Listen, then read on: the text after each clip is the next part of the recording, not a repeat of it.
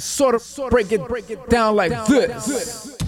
If you were listening to this recording, then you, for some reason, stayed subscribed to our RSS feed. Hey, I don't get it. congrats. But thank you, because guess what? We've got some news. But first, broadcasting from the Ziggurat at Omaha. This is more of a THN mini episode. THN Minisode. Welcome to THN mini episode number one. We just wanted to update you guys on some stuff that's going on with the show. We are not going away. We're not taking your money and fleeing to Canada to live under uh, Let's be clear. less tyranny. We are taking your money. We are definitely taking it and using it. Yes. the other voice you hear is Joe Patrick. Say hello, Joe. Hi, I'm Joe Patrick at Joe Patrick. 116 on the Twitter. So let's update these jerks. Let's let them know what we've been working on. Hey, we're working on a website. Yes. We're working on a new website. New website coming real quick here. we're we've we're, we're migrating and other words Joe knows exactly what's going on with it. things are migrated things are being migrated things are being designed a, a uh, uh, two-headednerd.com an all new all different two-headednerd.com coming soon Got a Patreon page we're going to be opening real soon here with some exciting gifts for you guys. yes uh, the most important thing however is once we launch officially launch the new rebooted uh, two-headed nerd when we come back for real there will be a different feed a Yes. different podcast feed when the time comes this is not that time No, not yet. when the time comes, you will need to subscribe to the new feed. Of course, we will definitely let you know. We will post course, updates. We of will course. post a little audio blurb. It will still be called the Two Headed Nerd Comic yeah, Book and Podcast. nothing's going to change on that front. No. There's nothing wrong with our branding. We will have two brand new hosts who are so much better than us. Um, you guys are gonna love them. I don't know. I don't know what to tell you, how to tell you this, but I spent all of our new host money on the website. What? I already laid us off. It's all. Gone. Oh my god. We're back to working for free. Damn it. Matt, Joe, we're gonna have to let you go. I'm talking to me and you. But yes, so that's coming in the next couple of weeks. We're probably going to do one more of these little uh, mini episodes just to give people a chance to hear the news, to get our juices flowing again, to Sure. get our wheels, gears grinding. Sure. We're rusty. Yeah. It's bad. uh, But yeah, so stay tuned for that. Don't um, unsubscribe to anything. There's no reason to unsubscribe to this feed. Just be prepared to subscribe to the new feed when that comes, and we will let you know soon. It's one click. It's easy. There's nothing to worry about. But right now, enough of this scam boogery. yeah. Joe and I, while on vacation, have flown over to jolly old Moscow, where we're staying in a hotel room that President Obama used. And we paid a couple of hookers to lay on the same bed to read some some of this week's new comics to Where us. where did Obama come into it? That's what was the whole thing. The golden showers thing. He like paid the hookers to pee on him on the bed at Obama's. No one knows there's any truth to this, but we're paying him to read us comic books because damn it, we're gentlemen. Joe Patrick, are you ready for one more ludicrous speed round? I'm ready. I thought you'd go, yeah! Yeah! Ludicrous Speed Go! God Country, number one from Image. An old man with violent dementia finds himself restored when he discovers an enchanted sword in the heart of a tornado. Violent dementia? He's like, where am I? Yeah, he's violent. but now the otherworldly beings that were after the blade are being drawn to his small Texas town. I love this creative team of writer Donny Cates and artist Geoff Shaw. I do too. creators of titles like Buzzkill and The Paybacks, great books. So I've been excited about this for a while. I do have to admit, though, one of the characters, I had a strong negative reaction to how they were behaving. Uh, I can tell you later. I'm not going to spoil it, though. Okay, okay. Uh, but, you know, not every character is meant to be liked, so whatever. The overall concept is so cool, and Shaw's art is amazing. Huge buy it for God Country.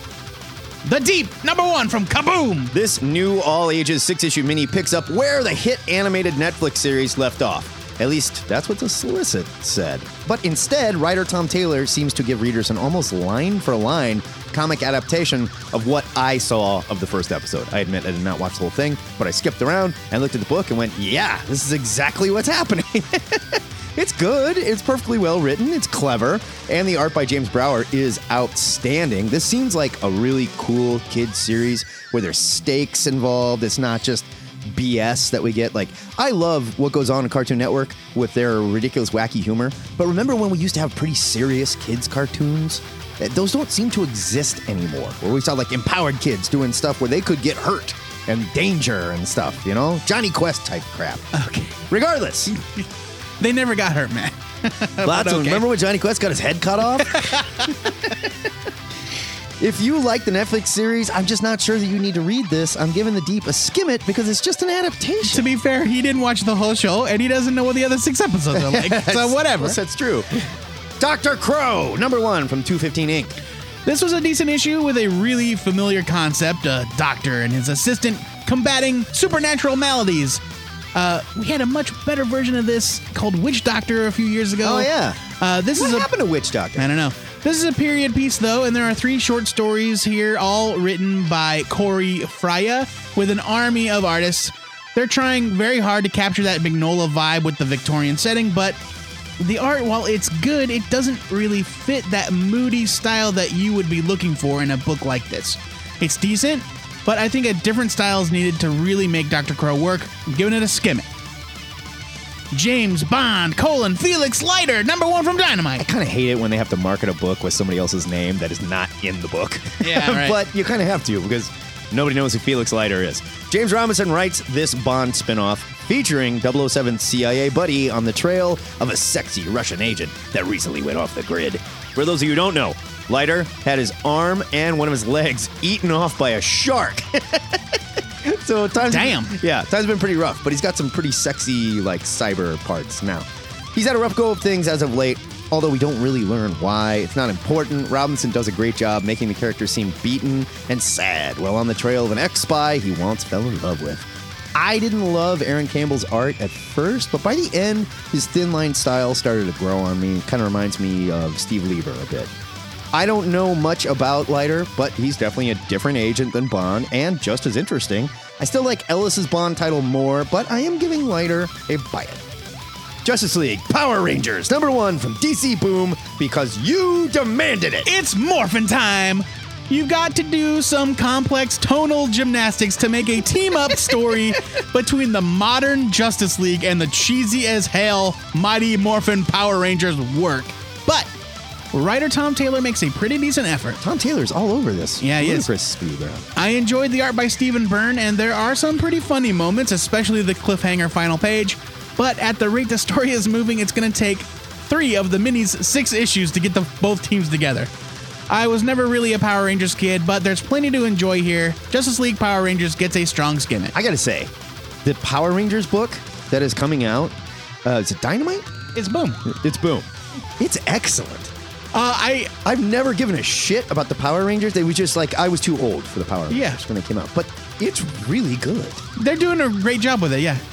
Call number one from Titan. I thought for sure this was another English version of a European comic, but no, this is a brand. But Titan Comics is a British comic book. yeah, but I thought they were reprinting something that was maybe in French or something, is what I'm saying. This is a brand new space opera about a human character that's arisen to power aboard an ancient forgotten prison ship called the Empyrean. While Kal has been battling the other alien races aboard the ship, the rest of the galaxy has been decimated by brutal war, so there is literally nowhere for the prisoners to escape to. The art by Valentin Shearer, who's French, I apologize. Sachet. Was stunning and huge in scope, along with writer Stephanie or Stéphane Louis. The creators fleshed out a huge violent world where the reader has no idea who to root for. Think Game of Thrones in space. I loved Call, and I'm giving this a huge buy it. The Unstoppable Wasp, number one from Marvel. After being hidden from the world her entire life, Hank Pym's daughter Nadia has escaped from the Red Room and is making up for lost time. This was such a great first issue from Princeless creator Jeremy Whitley and artist Elsa Charretier. Sure. Yeah, also French.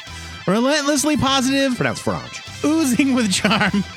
I wasn't familiar with uh, Elsa's art, but the book looks great. I was annoyed when Marvel debuted Nadia as yet another replacement for a classic character in Anad Avengers, but now I love her. Unstoppable Wasp gets a buy it. It seems like people either loved this book or hated. I this really book. enjoyed it. I thought there it was was so no one in between that said it was okay. Nah, it was so much fun. Dungeons and Dragons, Frost Giants Fury, number one from IDW. Jim Zub has the best job in the world, seeing as he's a huge RPG nerd. Here, Zub returns to the classic Baldur's Gate heroes as they battle the Storm King from the classic Storm King's Thunder module that ran through all the D&D games and books back in the day. Zub brings his usual humor to the story and keeps it from getting bogged down in tabletop gaming drudgery. And Netho Diaz, who I've never heard of and has a great name, is great on art here. I've had a lot of fun with all of Zub's D&D books, and Frost Giants Fury was no exception. Buy it! Justice League of America, there's so much Justice League stuff. Justice League of America, The Atom Rebirth, one shot from DC. I really loved this one shot from writer Steve Orlando and artist Andy MacDonald. Orlando seamlessly merges Ryan Choi into Ray Palmer's Silver Age origin in a way that makes perfect sense. And the homages to those old stories were a real treat. I also liked how Orlando and MacDonald kind of reimagined Choi as someone that doesn't fit the mold of a typical superhero. He's a dorky college student with severe anxiety problems who just happens to don an experimental size changing suit so he can find his missing mentor. It's a everyone's been there. Yeah. JLA The Atom Rebirth was a great looking one shot and it was a ton of fun to read. Buy it. And I do like that there. I don't have a problem with with Choi, but I do like that the story still centers around Palmer. I got to find Ray Palmer. That Right, way, we're yeah. not just ditching the old character like Right. they've done so many times. Yeah, and this was a this it's like perfectly incorporates Ryan Choi into cool. Adam's Orange. I'm excited for Steve Orlando to two shrinking this book. characters in this Ludicrous speed round. Too. Dang, It's we're crazy. all over the place. What was the other one? Oh, the Wasp. Yeah.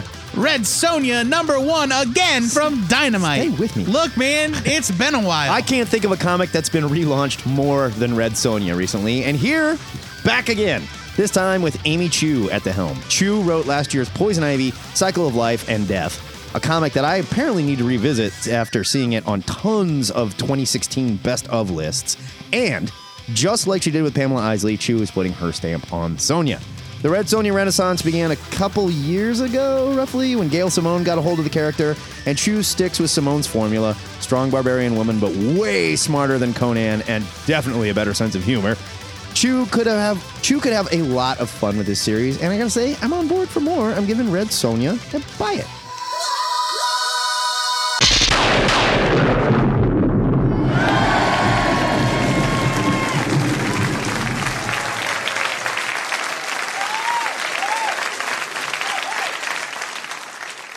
There's all kinds of cool ass comics coming out next week that we may or may not be talking about on the internet. What is your pick?